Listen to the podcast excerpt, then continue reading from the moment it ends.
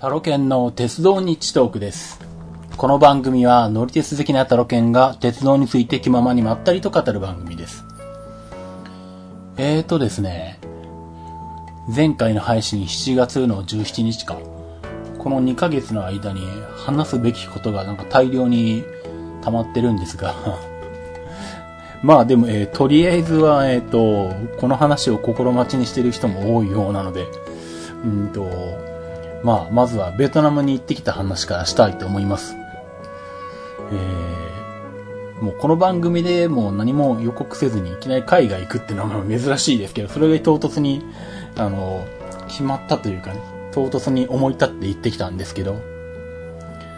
えー行ってきたのはいつかっていうと、8月の何日だ ?8 月18日、日曜日にうちを出発して、えー、帰ってきたのは1週間後の日曜日、25日の日曜日か。うん。思い立ったのは多分ね、4日ぐらい前じゃないのか、この。うん。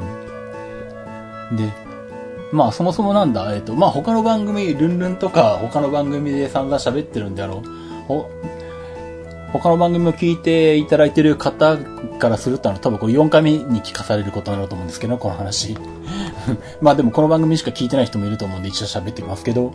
えーそもそもなんでベトナムに行こうと思ったのかっていう話ですね。あのーまあ、今ジムナスティックスニュースは活動できない状態になっていて、あの、体操の取材とかが行けてないし、もう記事も全然更新できないっていう状態になっているんですけれど、えっと、8月に、えーっと、大学の大会、インカレが、えーっと、体操の大会があって、それが山口だったんですね。うん。で、まあ、当初はこれに行くつもりで準備は当然してて、ホテル取ったりして、で、山口なんで、えっ、と、飛行機で行こうと思ってて、えっ、と、アナのマイレージ使って、えー羽田から山口宇部空港まで行こうかなと思っていたんですね。うん。で、まあ、そのつもりでもうだいぶ前にチケットを取ってあったんですけども、まあ、ジムナスティックスニュースが、まあ、えーまあ、ジムナスティックスニュースラジオショーを聞いてくださっている方はご存知だと思うんですけど、まあ、あのー取材禁止ということになりまして、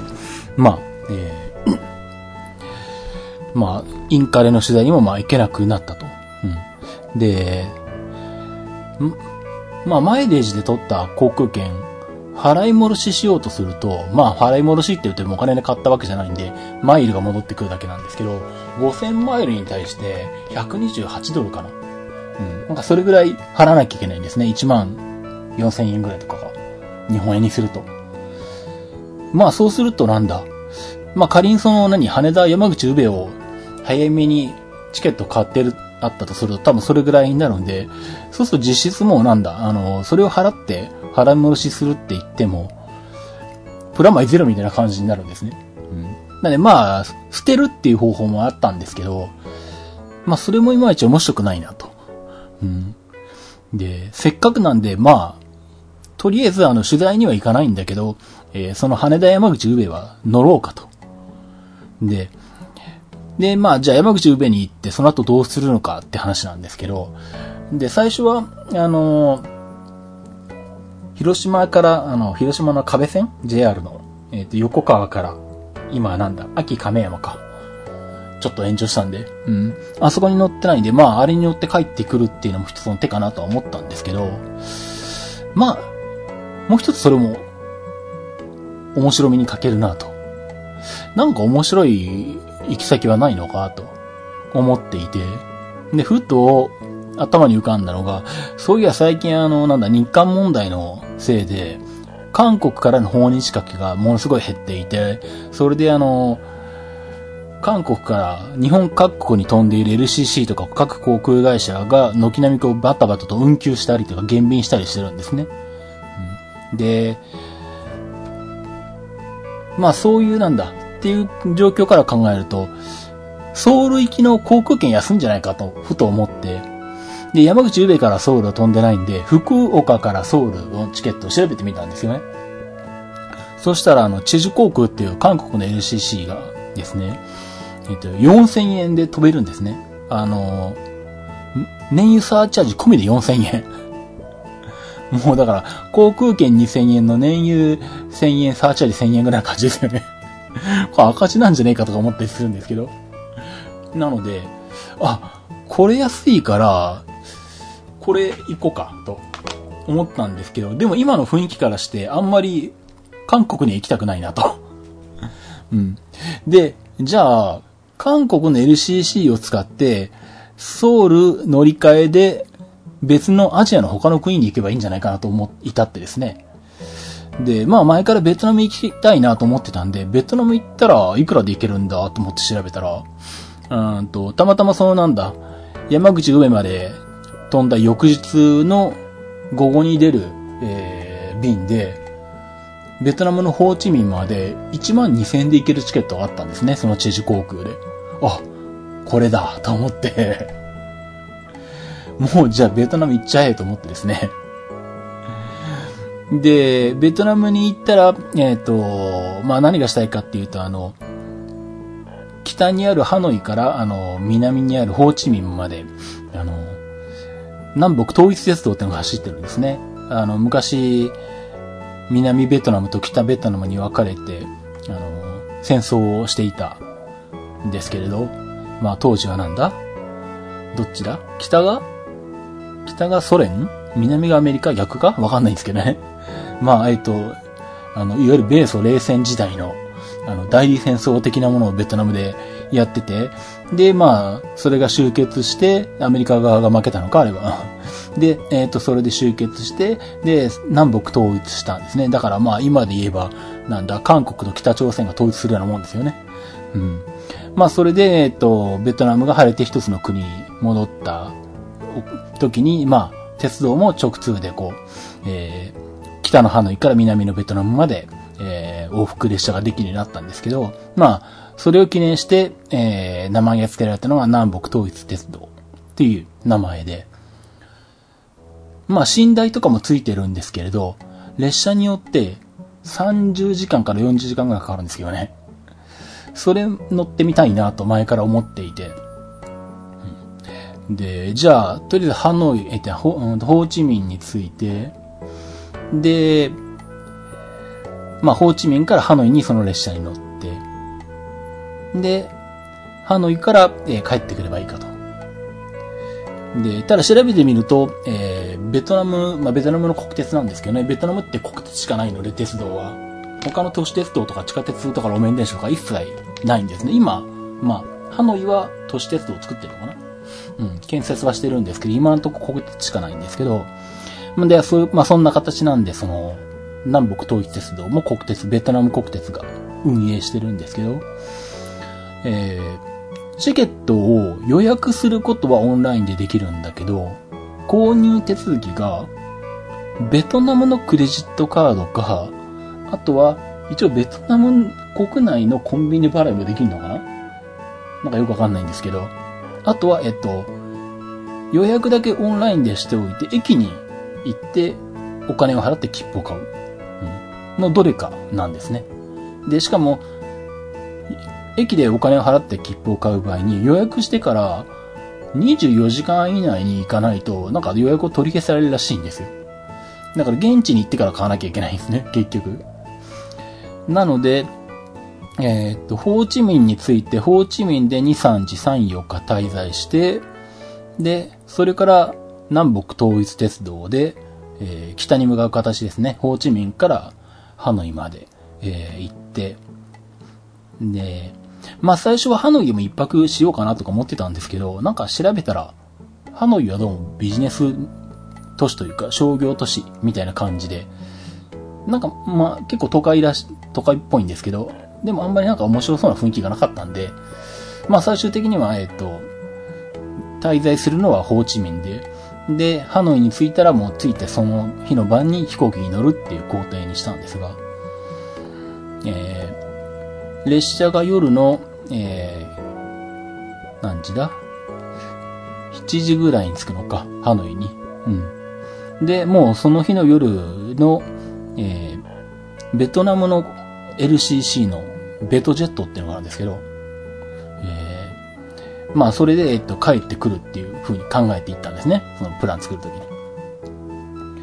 で、最初は、えー、っと、じゃあ、ソウル経由で最終的には、ま、静岡空港に帰ってきたいんで、えー、ハノイから、えー、ソウル経由で、静岡っていう風に検索したんですけどね、チケットを調べて。そしたら2万6千ぐらいで出てきて、うん、もうちょっと安くなんないかなと 思って、で、じゃあ、ソウル静岡、ソウルで分担して買ってみようと思って、ソウル静岡で調べたら、ソウル静岡は年サーチャージ込みで5000円で買えるんですよ。あ、まあ、ソウルからじゃあこれでいいやっていう。まあ、これもチェジュ航空なんですけど。で、ホーチミンじゃないわ、ハノイから、えー、ソウル。うん。これいくらかなと思って調べたら、1万6000円くらい出てきたんですね。まあ、うん、うん。まあ、高くはないけど、できたらまあ、行きが、福岡から、あの、ホーチミンまで1万2000円で行けてることを考えると、もうちょっとなんか、安くなるといいかなとか思いつつ、うん、まあでもしょうがないのかと思いつつ、で、まあ、仮にそれでハノイからソウルまで乗ったとすると、夜行便なんですね。で、ソウルに朝の7時ぐらいに着くんですよ。で、静岡に行く便は午後3時ぐらいなんですね。そうするとこの8時間何してるんだっていう話になるんですけど、かといってソウル市内うるつくのもなんか雰囲気的にどうかなと思うし、まあ特にソウルも、ソウルは結構昔20代の頃とかに行ったことがあるんで、まあ取り立てていきたいなというのはそんなになくて。じゃあまあせっかく韓国に行くんだから KTX に乗ろうかなと。韓国の新幹線ですね。うん。って思って、まあ KTX じゃ乗るかと思ったんですけど、そうするとまあ、まあ KTX の一番まあ最初に開業したメインのルートは、ソウル、プサンなんですけど、まあソウルからプサンに行くと、またプサンからソウルに戻ってこなきゃいけなくなるわけですよね。それもいまいちどうだと思って。じゃあ、ベトナムのハノイからプサンに直接行けないのかと思って。ハノイ、プサンでチケットを検索したら、ベトナムの LCC のベトチェットが1万円であったんですよね。あ、これでいいじゃんと思って。なので、ハノイから、えっ、ー、と、夜行便で、プサンに朝着いて、で、KTX で、えー、ソウルまで行って、で、ソウルから午後3時過ぎ発の静岡駅のチェジュ航空で帰ってくると。あ、これでいいじゃん、というふうに、あプランができてしまったっていう感じで、じゃあ買っちゃえって感じで買ったんですけど、まあそんな感じで唐突に決まったので、あの、この番組で、まあ本当はできたら、あの、出発する前にこの番組撮ってみんなに、あの、お話ししてから行きたかったんですけど、結局そんな余裕もなく、あの、気が迫ってきてですね、結局、えー、そのまま出かけることになったんですけど、まあそんな感じで行ってきたわけなんですが、えー、っと、まあ、そんな感じなので、まずとりあえず向かったのは羽田なんですね。18日日曜日、8月18日の日曜日に羽田に向かったんですけど、えー、まあ青春18切符が買ってあって余ってたんで、まあ青春18で行こうかなと思って、朝静岡を、まあ朝っていうか10時半ぐらいか。うん、青春18で出て、まあずっと横浜まで行って、横浜から京急で羽田空港まで行き、で、えー、そこから、えっと、3時25分発のアナで、えー、山口宇部まで飛び。で、山口宇部空港から、えー、ホテルは新山口の駅前なんですけど、まあ、最初は、まあ普通にリムジンバスとかで行けばいいかと思ってたけど、よく考えたらあれだな、あの、宇部線の草江駅が歩いて行ける距離にあるから、こっから青春18で行けばタダだなと思ってですね。うん。まあそこも宇部線で行き、えー、で、ちなみにその時に、え、ー、と、山口宇部空港から草井まで歩いた時の動画を、は、えー、すでに、え、ー、と、YouTube にアップしてあります。よかったら見てください。ついでにチャンネル登録もお願いします。まあ、そんな感じで、えっ、と、山口宇部について山口宇部に泊まり、で、翌日、えー、8月19日月曜日、えー、今度は福岡空港に向かなきゃいけないので、まあ、昼過ぎに新山口を出て、えー、普通乗り継ぎで福岡空港まで向かったんですね。結構なんだろうな。勝手になんかもうちょっと近いイメージだったけど、新山口から福岡空港まで普通の乗る敵で行くと結構時間かかるんですね。3時間ぐらいかかりますね。まあ新幹線でも30分かかる距離だから、まあ当然っちゃ当然なんですけど。で、しかもそこも普通に切符買うより青春181枚使った方が安かったんで、そこでも青春18使ったんですけどね。うん。まあ新山口から下関。で、下関で乗り換えて小倉。小倉からさらに乗り換えて博多。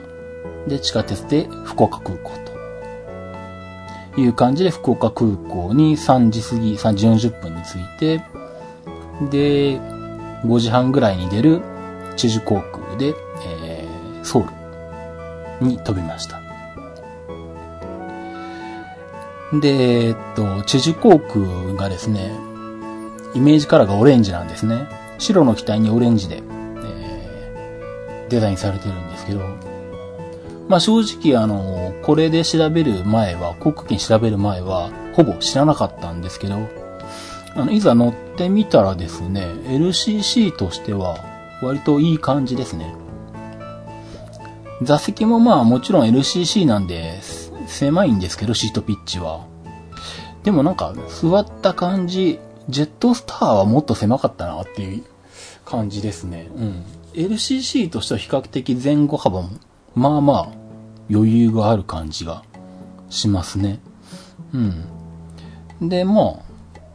あ、あの、クルーの感じも、あの、いい感じですし。あとあの、水はタダでくれるんですね。飲み物とかは全部有料なんですけど、うん、あの、紙コップに水を乗っけて、何回も通路を歩いてて、欲しければ水くださいって言えばくれるので、なかなか LCC で、まあくれるところは水ぐらいはくれるんですけど、何も出ないところは本当に全部有料で何も出ないので、あのー、割と LC、あの、チェジュ航空は、あのー、効果お気に入りになりましたね。うん。まあ、あのー、韓国のどっかの NCC に乗るんだったら、まあ悪くはないと思います。うん。で、えっと、まあそんな感じで、えー、ソウルのインチョン空港に着きまして。まあさっきソウルは行ったことあるとは言ったんですけど、当時はまだインチョン国際空港はできてなかったんで、当時は金浦空港だったんで、インチョン空港は初めてなんですね。で、乗り換えが2時間ぐらいだったんですけれど、あのー、まあ、せっかくなんでラウンジとか行くんですけど、あの、プライオリティパスっていう、あの、海外のラウンジをに無料で入れるパスを持ってるんで、うん、まあ、ラウンジとか行ったりするんですけど、もうとにかくあのね、広い空港、あの、大変なんですね。まあなんだ、去年行ったフランクフルトとかもそうだし、あの、カナダに行った時のシカゴもそうなんですけど、あの、あまりにもでかすぎる空港は、あの、遠くて勘弁してくれっていう感じなんですけどね。うん。委員長もめちゃめちゃでかいです。あの、一番近いラウンジを見つけてそこまで行くんだけど、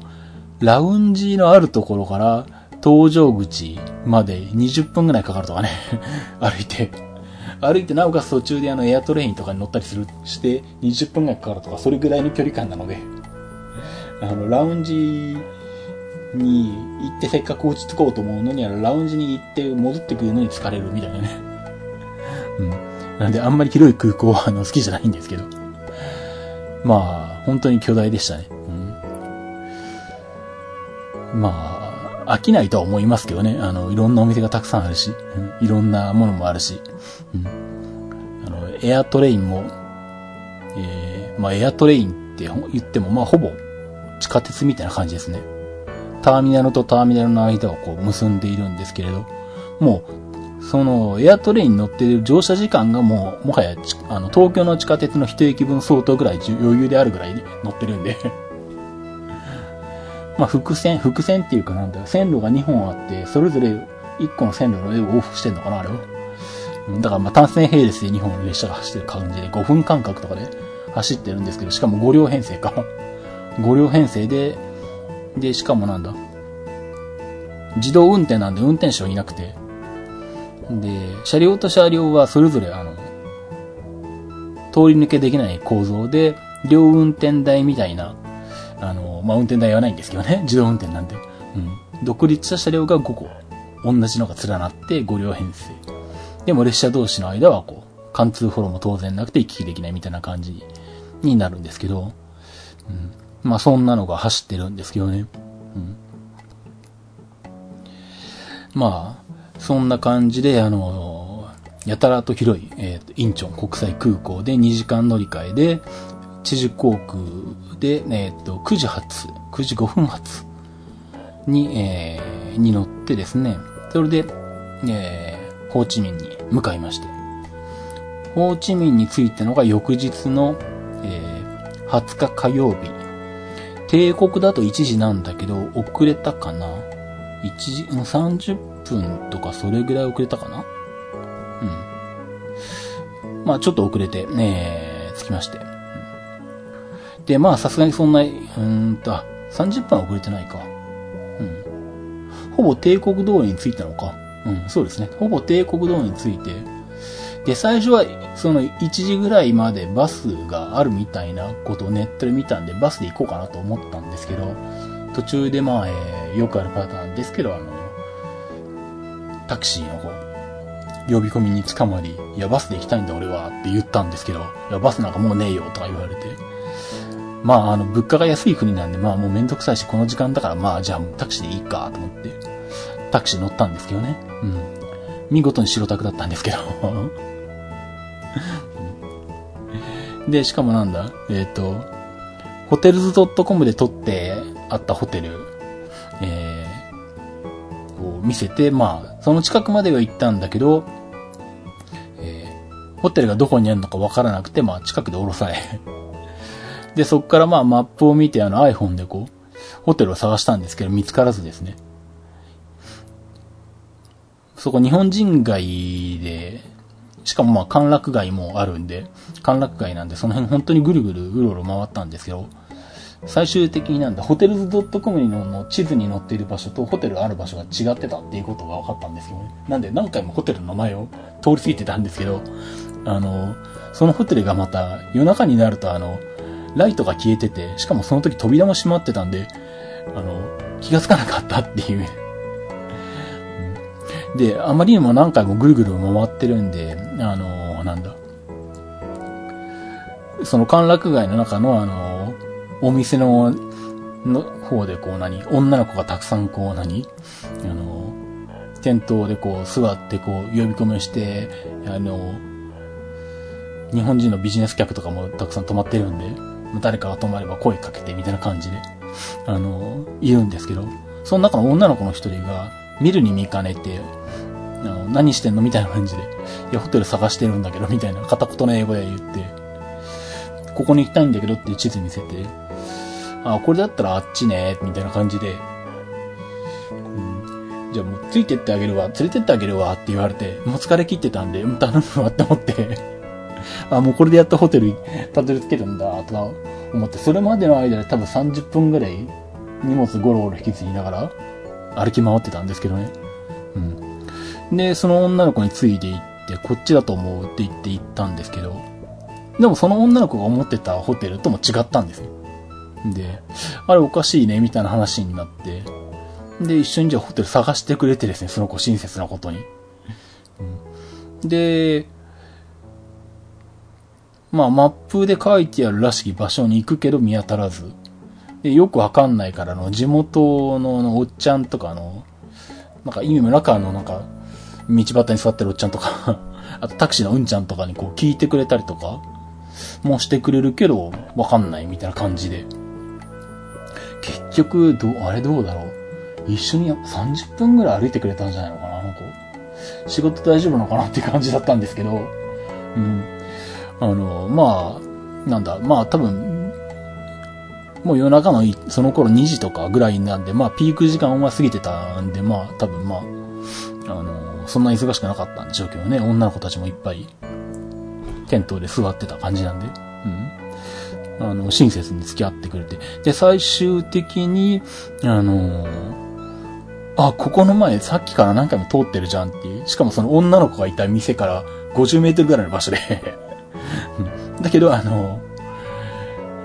電気が全くついてなくて真っ暗になってて扉も閉まってたんで、さすがにここだと思わなくて気がつかなかったんですね、僕もその子もね。で、まあ、とりあえず、あ、見つかったんで、まあ、とりあえずありがとねって言って別れて、その子は店に戻って行ったんですけど、うん。で、中に入ろうと思っても、鍵が閉まってるんですよ ちゃんとあの、なんだ、ホテル .com のコメント欄に夜中の1時ぐらいに空港に着くから到着遅くなるって書いてあるのにあの、全然そんなことは気にしてないみたいな感じですね。で、どうしようと思ってよく見たら一応インターホンみたいなのがあったんで、押し、あ、これ押してやれと思ってピンポンって押すけど、一切反応がなく。まあ、2、3回連打しますよね。それでも全く反応がなく。もう入れなかったらシャレにならないで、もう10連打ぐらいずっとするんですけど。そうしたらやっとなんかあの若い兄ちゃんとか出てきて開けてくれて、それでやっと入れて、なんかどうもそのホテルが、ホテルもやってるんだけど、奥の、い、なんか地下かなんかで、なんかバーとかなんか飲食店かなんかをやってるらしくて、そこからなんかやったら賑やかな声が聞こえてたんですけど、なんかどうもそっちの方にかかりきりになってて、なんかホテルはもう上の方は、フロントも真っ暗になってて、鍵も閉めちゃったらしくて。うん。でも僕が入った後、あの、しばらくしたら他の客も来たんで、なんだ全然まだ他の客来るんだからちゃんと開けとけよって思ったんですけど。そんな感じなんでね、あの、なんだろうな。あんなにあの、海外とはいえあんなにホテルが見つからなかったのは初めてですね。そんな感じなんで、あの、思い立ってから4日とかでベトナム来るとさすがにあの、そんな目にも合うのかとか思いつつですね。まあでもとりあえずはなんとかホテルにたどり着けたんで、あのー、まあ汗だくでしたけど、ねその時。まあとりあえず落ち着いて。んで、まあさすがに物価が安いんで、えっ、と、バス、トイレ、えー、冷蔵庫、テレビ、それからバスタブまでついて1泊2000円。うん。っていうところですね。で、ベッドもめちゃめちゃ広いクイーンサイズなんで、あのー、まあ、悪くはなかったですけど、ホテル自体は。まあ、あれかな、お湯の出方が怪しいかな。あの、まあ、これは安ホテルでよくのパターンですよね。うん、あの、なかなかお湯にならないとかね。あの、時間帯的にみんなお湯を、あの、な、シャワーを使い終わった後っぽい時間に入ると、あの、全然お湯にならないとか まあそれ 3, 4 3泊4泊？結構したんですけど、うん、4泊してんのか。うん。まあそんな感じなんで、まあシャワーは怪しかったですけど、まあまあまあそれでもまあいいか、みたいな感じで。うん。まああの、立地的にはすごい良か、良くて、まあ日本人があのど真ん中で、ど真ん中すぎて、あの、なんだろうな、あの、もう本当にあの、日本人ビジネスマン向け、まあ、観光客向けでもあるのかな。でも観光客、まあ、観光客も泊まってるとは思うんですけど、どっちかって言ったら出張できてるビジネスマンが、あの、なんだ？泊まり、泊まることが多そうな感じですね。だから、か、歓楽街、風俗街があって、向こうだとカラオケ？うん。があって、まあ、女の子も連れ出せるカラオケバーみたいなのがあって、うん。で、そもそもあの、ホテルの向かい側に、あの、ラーメン屋の暖暮がありますからね。で、ホテルからちょっと歩いたら一風堂あるし、さらにあの、通りに出たら、あの、牛角とかあるんで。で、ホテルから十分歩ける距離に、セブンイレブンとファミリーマートと、あの、ミニストップと、あとまだあったのね、サークル K があるっていう 感じなので、あの、まあそういう意味では便利だったんですけど、あの、たら僕的にはなんだ、地元の人が行くスーパーとかでなんか買い物したかったんで、うん、これはどうなんだとか思いながら。でもあの、めちゃくちゃ蒸し暑くて、日本より蒸し暑いんで、あんまり遠いところまで歩き歩く気にならないんで、で、あとはなんだ？まあ、前回もちょっと話したけど、えっと、糖尿病宣告されたので、糖質制限してることもあって、あの、まあ、食べ物の選択肢が限られるんですけどね。果たしてベトナムで何を食べたら糖質カットできるんだとか そういうところから考えなきゃいけないんですけど、うん、結局はなんだ、ミニストップとかあの辺に行って、あの、チキン揚げたやつとかね、うん、そんなのとか、あとは、結構コンビニのカウンターでゆで卵とか売ってたんで、ゆで卵は大量に買って食べてたかな。あとはバナナ買って食べたりとか。うん。なんでまあ、そういう意味では、まあ、あの、便利っちゃ便利だったんですけど、いまいちその、地元の生活が味わえなかったっていうね。うん、そういう意味では、まあちょっとよ、よし悪しなロケーションだったですね、そのホテルはね。うん。で、まあそんな感じで、えー、っと、まあ、とりあえずホテルにたどり着き、まあ食料をコンビニで、えー、入手して、で、とりあえずあの、もう、T シャツがあの汗だくなんで、とりあえず風呂に入り、で、飯を食って、で、まあ落ち着いてやっと寝たか、その時は。うん、で、翌日かな？翌日に、えー、ネット経由で、えーその統一、南北統一列車の予約をして、で、予約、ネットで予約をして、で、すぐに、えっ、ー、と、駅に買いに行って、まあ、タクシーに乗っても、駅まで、どうだっけ ?300 円。もうちょっとかな ?500 円ぐらいかな空港からホテルのあたりまで白タクに乗って取られたのが、いくらだ？多分1200円とかそんなもん。まあでもその時はなんだ、あの、まあ空港に着いた時に両替は空港のかんあの両替所で両替してるけど、そもそもあの、どれがいくらかとかわかんないし、あの、いくらが日本円でいくら相当とか全然わかんないんで、よくわかんないから、あの、勝手にあの、なんだ、タクシーのうんちゃん、白タクのうんちゃんの兄ちゃんにこう、もう、もう勝手にもう持ってかせたんで、なんか余分に抜かれてるような気もするんだったかもいいんだが、もうめんどくさいからいいやと思って。うん、なんか盛られたような気もするんですけど、もう、もはや夜中の1時過ぎとかなんで疲れてるし、そもそも安いからいいやとか思ってたんですけどね。うん。それが、えっとなんだ、空港、えっとなんだ、話が言ってるきたいですね。空港からホテルのところまでタクシーで30分 ?20 分ぐらい ?30 分ぐらいか。ホテルから、えー、っとで、ホーチミンの駅までが、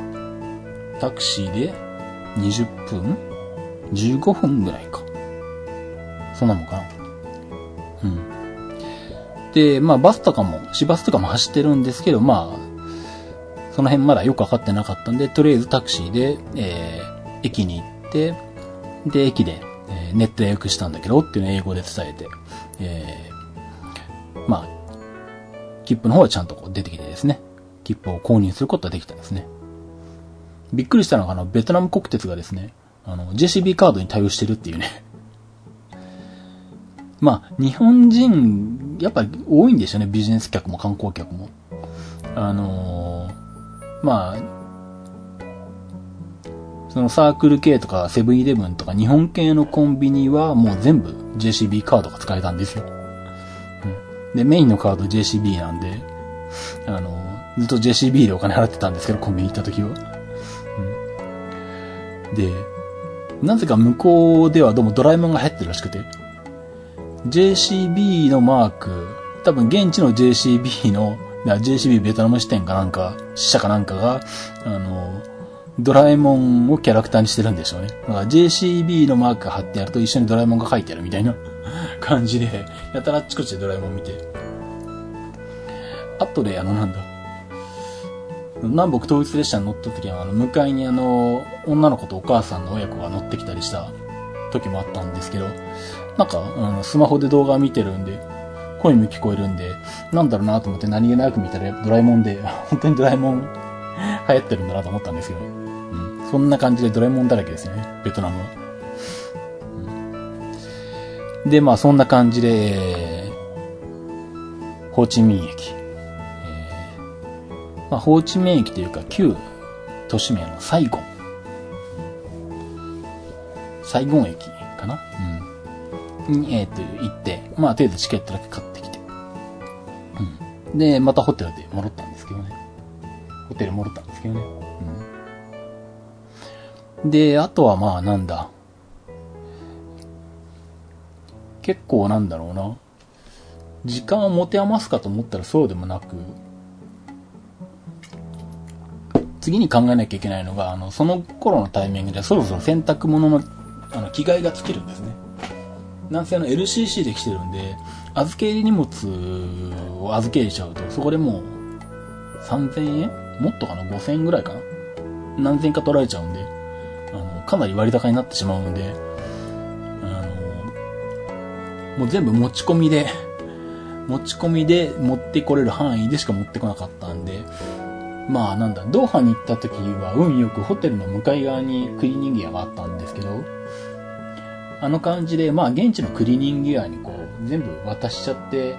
あの、クリーニングしてもらえばいいか、みたいな感じで。まあ最悪は自分で風呂で手で洗ってもいいか、と思ってですね。えっと、全部全部で1週間ぐらい行ってるのに、えっと、3日分ぐらいしか着替え持ってこなかったんですけど、その辺が尽きてくるんで、クリーニング屋を探してですね。で、Google マップでクリーニング屋らしきものをこう見つけて、で、そこまでこう、歩いて行ける範囲なんで、まあ、でも1キロぐらいあったりとかして、歩いて行ったんですけど、あのことごとくなくてですね、2箇所ぐらいなくてですね、うん、で、結局なんだ、うんと、歩き回ってもあの、クリーニングは見つけられず諦めてみたいな感じで。で、また汗だくんならみたいなことやったんですけど、で、最終的にはあの、風呂で手洗いするみたいなね。まあ、一晩干しとけば大体乾くんですけど、そう、そんなに時間取られたりとかね。うん。しかもあれなんですよね。帰る前日に気がついたんですけど、実はホテルのすぐそばの歓楽街の中にあのクリーニング屋あったんですよね。なんだここにあるじゃんとか思って よりによって帰る前日に見つけるっていう、全然意味がないよとかも言いながら、うん、思ったんですけど。なんかわかんないけど、クリーニング屋は全然見かけない街でしたね。もうちょっと、あんだけ人がいるんだし、クリーニングは普通に目についてもいい感じなんですけど、バスとか車の中から見ててもなんかクリーニング屋が見当たんない国だなとか思って、その辺不思議なんですけど、もちろんコインランドリー泣かないですし、まあそんな感じですね。うん、唯一、そうだな、観光らしきことをしたのは、あの、美術館に行ったかな。うん。え、ホーチミン美術館？なんだっけ？ベトナム美術館じゃないな。ホーチミン美術館とかだったかな、名前忘れたんですけど。合ってるかな？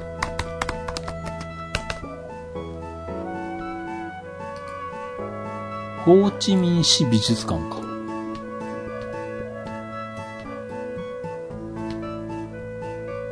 ホーチミン市美術博物館か。うん。そこは行きましたね。うん。あの、美術館だから、さすがに涼しいんだろうなと思って期待して行ったらエアコンなくてですね。なんだ涼しくねえじゃねえかと思ったんですけどね。まあ部屋によってはあのエアコンかかってるところもあったんですけど、うん。廊下とか全然エアコンかかってなくて、うん、なんだとか思ったんですけど。まあえ、っと、まあでも、まあ一応一通り見てきて。で、帰り際になんか廊下に座ってる青年がいて、なんだろうなと思ったら、何？似顔絵というか、人物画、人物画を描いてくれるんですね。うん。いくらだっけ ?1000 円ぐらい ?500 円ぐらい？なんかそれぐらいの金額だったんで、まあ、なんか面白そうだなと思ったんですけど、もう閉館時間が近づいてて、片付けてるっぽい感じだったんで、まあいいかと思いつつ、まあ通り過ぎてちょっと戻ってきたら、はい、やりますかみたいな雰囲気で、まあ言葉じゃないんですけど、ね、うん、そんな仕草するんで、あまあやってくれるんならやってもらおうと思って。10分ぐらい座ってたらこう書いて、鉛筆でみたいな感じでシャーって書いてくれて、まあ Facebook とかで見た方もいると思うんですけどね。うん、あの、書いてもらって持って帰ってきましたね。うん。あの、そのうちの時間ができたのを、ちょっと額縁っぽいものでも買ってきて、部屋に飾ろうかなと思ってますけど。うん、なかなかあの、なんだろう、うん。うまいなっていう感じですね。うん。でもちょっとベトナム人っぽいな、みたいなね。うん。まあでも自画像を描いてもらう、自画像っていうのか？うん。そういうのを描いてもらうの初めてなんで、もうちょっと面白かったんでうん。いや、良かったんですけどね。うん。まあ、そんな感じで、えー、ベトナムでは、ホーチミンでは過ごしてましたね。あとはなんだ？そう、あとは、まあ、後半の方で慣れてきたんで、市バスに乗ってみようと思って、まあ最近の Google マップ、結構あのバス停とかバスの時間とかも出てくるんで、まあそれを元にこう乗ってみて、で、一応なんだ、ベトナム市バス公式ホームページとかもあったりとかして、まあそれで路線もも見れたりとかしたんで、えー、ホテルの近くのバス停からバスに乗ってみて、まあとりあえずは、まあでもどこに行くとかいうのでもないんで、まあとりあえず終点まで乗ってみようかなと思って終点まで行ったらバスターミナルみたいなとこに着いて、で、じゃあホテルに帰ろうかと思って逆方向のバスに乗ったんですけど、あの、まあ、系統番号があるんですよね、何番っていう。あれを調べて乗ってるんで、間違ってないんだけど、あの、どう考えてもあの、通るはずじゃない道を通っていくんですよ。で、全然ホテルの近く通らないんですね。で、しかもバス停も、なんかよくわからなくて、Google マップ上とか、その、公式の路線図上ではここにバス停はあることになっているけど、系統によって止まる止まらないがあるっぽい感じで、で、しかもそう、あの、市バスの車両が新しいと、あの、降りますよボタンのブザーみたいなのがあるんですけど、古いと降りますボタンがあのないんですね。ないっていうか、あの、痕跡があるんだけど外されてて 降りようと思ってボタンを押そうかなと思ったら、あの、取り外す、それのボタンが取り外された跡があってここだけないのかなと思って、車内に見回したら全部そうなっててですね、押せない、一個ボタンがなくて 降り方がわからないっていうで、まあ、あの、まあ、最終的にネットで教えてもらって、あの、こうやって言えば、止まってくれるよっていうのを教えてもらったんで、あれはあの、自転車の中継とか一緒によくやってるミュール師匠の兄ちゃんの兄が、一時昔ベトナムに住んでたんで たまにあの、Facebook とかでコメントくれたんですけどね。それであの、こうやって言えば、あの、通じるからって言って教えてもらって、それで、あの、降りてたんですけどね。うん。そう、ベトナムの市バスがね、あの、均一料金なんだけど、車掌が乗ってて、車掌にお金を払うんですね。で、路線によって多少違うけど、基本的には1乗車で30円。えっ、ー、と、5000ベトナムドン。ん ?6000 ベトナムドンか。1円が200ベトナムドン。なんですね。なんで最初計算がよくわかんなかったけど、0を3つ消して5倍すると、えー、日本円になるのか。だから30円っていうことは6000ベトナムドルね。ちなみに通貨が、うんと、一番大きい手元に来た札、えっ、ー、と、空港で両替したのが、えー、っとね、日本円じゃなくてね、去年のあの、世界選手権の取材の時に余って持って帰ってきた250ユーロを こいつ使ってやれと思って250ユーロ出して、まあ、2万5千円か3万円弱ぐらいですよね、だから。で、一番でかい札が50万ベトナムドン。50万ベトナムドンは2500円。で、一番安い札は1000ベトナムドン。5円。で、ただもう1000ベトナムドンになってくると、みんなもまともに扱ってないっていうか、こだわってないみたいで、現地の人も。例えばなんだ、タクシーに乗って、えっ、と、ちゃんとメーターがついている、あの、タクシーに後で調べて、この、この色のタクシーとこの色のタクシーだったら、あの、ちゃんとメーターがついてる宿宅じゃないよっていうのを、もう調べて乗ったんで、あの、駅にタクシーに行った時なんかはちゃんとしたそういうので乗ったんで、メーターがあるんですけど、で、まあ、いくらいくらって出てくるんで、で、まあ、その頃には、まあ、ある程度札も頭に入ってきたんで、財布からこうお金出すんですけど、あの、まあ、ぴったりなくって、1000ベトナムドンを追加来る状態で出したら、2000ベトナムドンをかそのまま返してくるんですね。まあ、お釣りの1000ベトナムドンがどうもなかったらしくて、まあ、日本円して5円なんですけど、あ、いいや、じゃあもうこれって言って、うんちゃんが返してくる感じなんで、現地の人でもまあ、あの、1000ベトナムドン5円ぐらいはあまり気にしない感じでですね。うん。なんでまあ実質まあ2000ベトナムドン10円ぐらいからそれ以上ぐらいな感じ。うん。まあそれぐらいまではまあえー、っとなんだ。が有効、有効って言い方変だな。うん。がまあ実質あの、使われているような感じですね。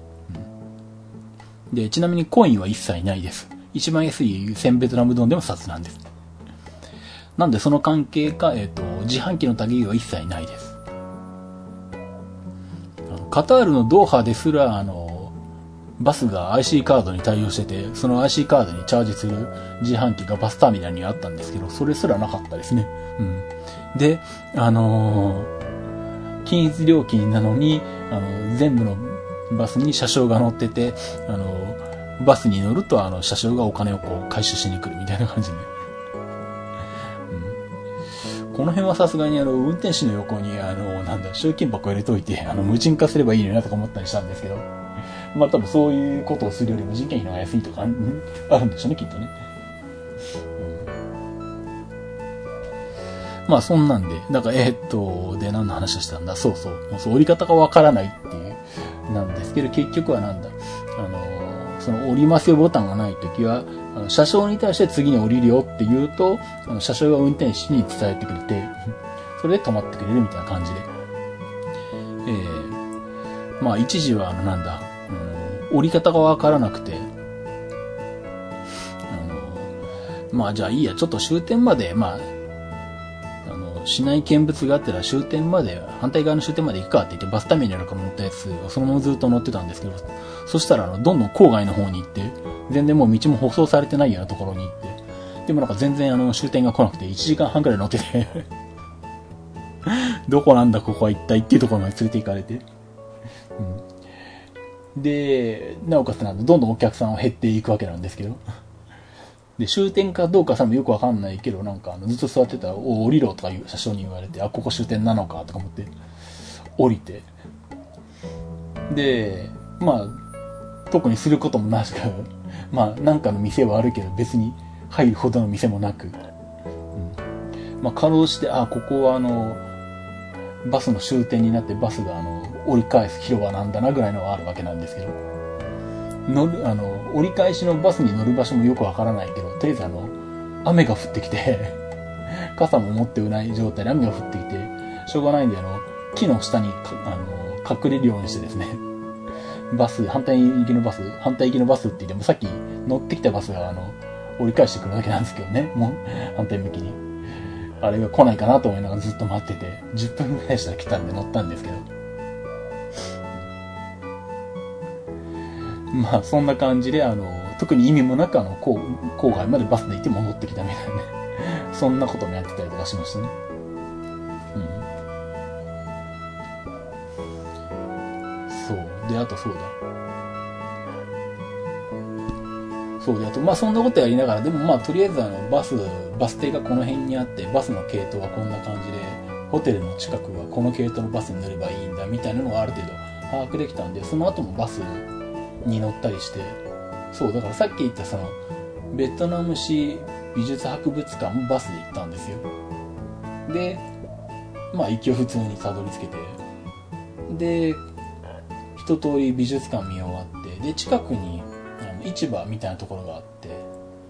まあでも博物館が終わってから行ったんで、もう6時ぐらいだったんで、ほぼ店も閉まりかけてたんですけど、一応まあ、見物ぐらいしてこうかなと思って、中をこうブラブラ歩いて、うん、なんかトタンとかなんかそんな感じでこう屋根があって薄暗い感じの市場なんですけどね、その中にこういろんなものがこう、ちっちゃい店がいろいろ入ってたりとかして。でもなんか意外になんだろうな。まあ割とそういう中でよくあるのは洋服関係、衣類関係売ってるところが多いんですけど、なんかなんだろう、めちゃめちゃ専門的な工具が置いてあるところとかこれはなんだ、秋葉原のあの、ラジオ館かとか思うぐらいの 雰囲気の店もあったりとかして結構面白かったんですけど、うん、ミリタリーショップみたいなのもあったりとかして、うん、まあその辺をブラブラ歩いて、で、まあちょっとこじゃれた日本にもあるようなカフェもあったんで、そこにもちょっと試しに入ってみて、で、まあバス停、ある程度帰りのバス停、帰りのバスに乗るバス停はこの辺だなって見当をつけといて、で、その近くのカフェに入って、で、それからバス停まで移動して、えー、帰りのバス乗ったんですけど、そうだその時に帰ろうとしたバスが、その、路線図にない経路を通って行ったんですね。うん、で、ホテルの方にこう帰れず。で、しかもなんだろう、その時は帰宅、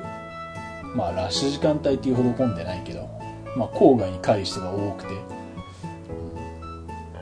ホテルの近くとかで降りる人もいなくて、えー、うまく降りれなくて、まあ、結局、あまり遠く行かないうちに、こう、他のお客さんが降りるときに、あの、一緒にそれに混ざって降りたりしたんですけど、またここはどこなんだってところに夜行ってですね 反対側のバス停からバスに乗って戻ってきたりとかしたんですけどね。そう。で、それで結局何だったのかって話なんですけど、まあ、後になって、その、なんだ、よくわかんないところに連れてかれて、まあ、折り返して戻ってきて、その時になって分かったんですけど、ホテルがある、えー、近くの日本人街と言われてるレタントン通りって言うんですけど、そこの道が、あの、ラッシュ時間帯になるとめちゃくちゃ混むんですね。もうほぼ車動かないぐらい混むんですね。で、日中はそんなに混んでないから、普通にそこのバス停にバスが来るんだけど、でもそういう状態になると、もうそこに入っちゃうと、バスが全く動かなくなるから、バスが迂回するらしいんですね。うん、なので、それのせいで、その美術館から帰ってくる時も、あの、本来の経路にない道を通って行ったということらしく、そのおかげで降りそばれたわけですね。あの、ホテルに帰ろうとして。で、戻ってきたバスも結局そのレタンドン通りの密集地帯渋滞地帯に入る手前で、あの、本来バス停じゃないところで、あの、なんだ、まあそうだ、車掌が確認してきたんです。どこまで行くんだお前って言って。まあ多分あの、見慣れない乗客だから、普段乗らないような乗客だから、まあ外国人だろうなと思って、声かけてきたんだろうけど。で、えっ、ー、と、ここに行くんだって言って、マップ見せて、iPhone でマップ見せて、で、そうしたら、えっ、ー、と、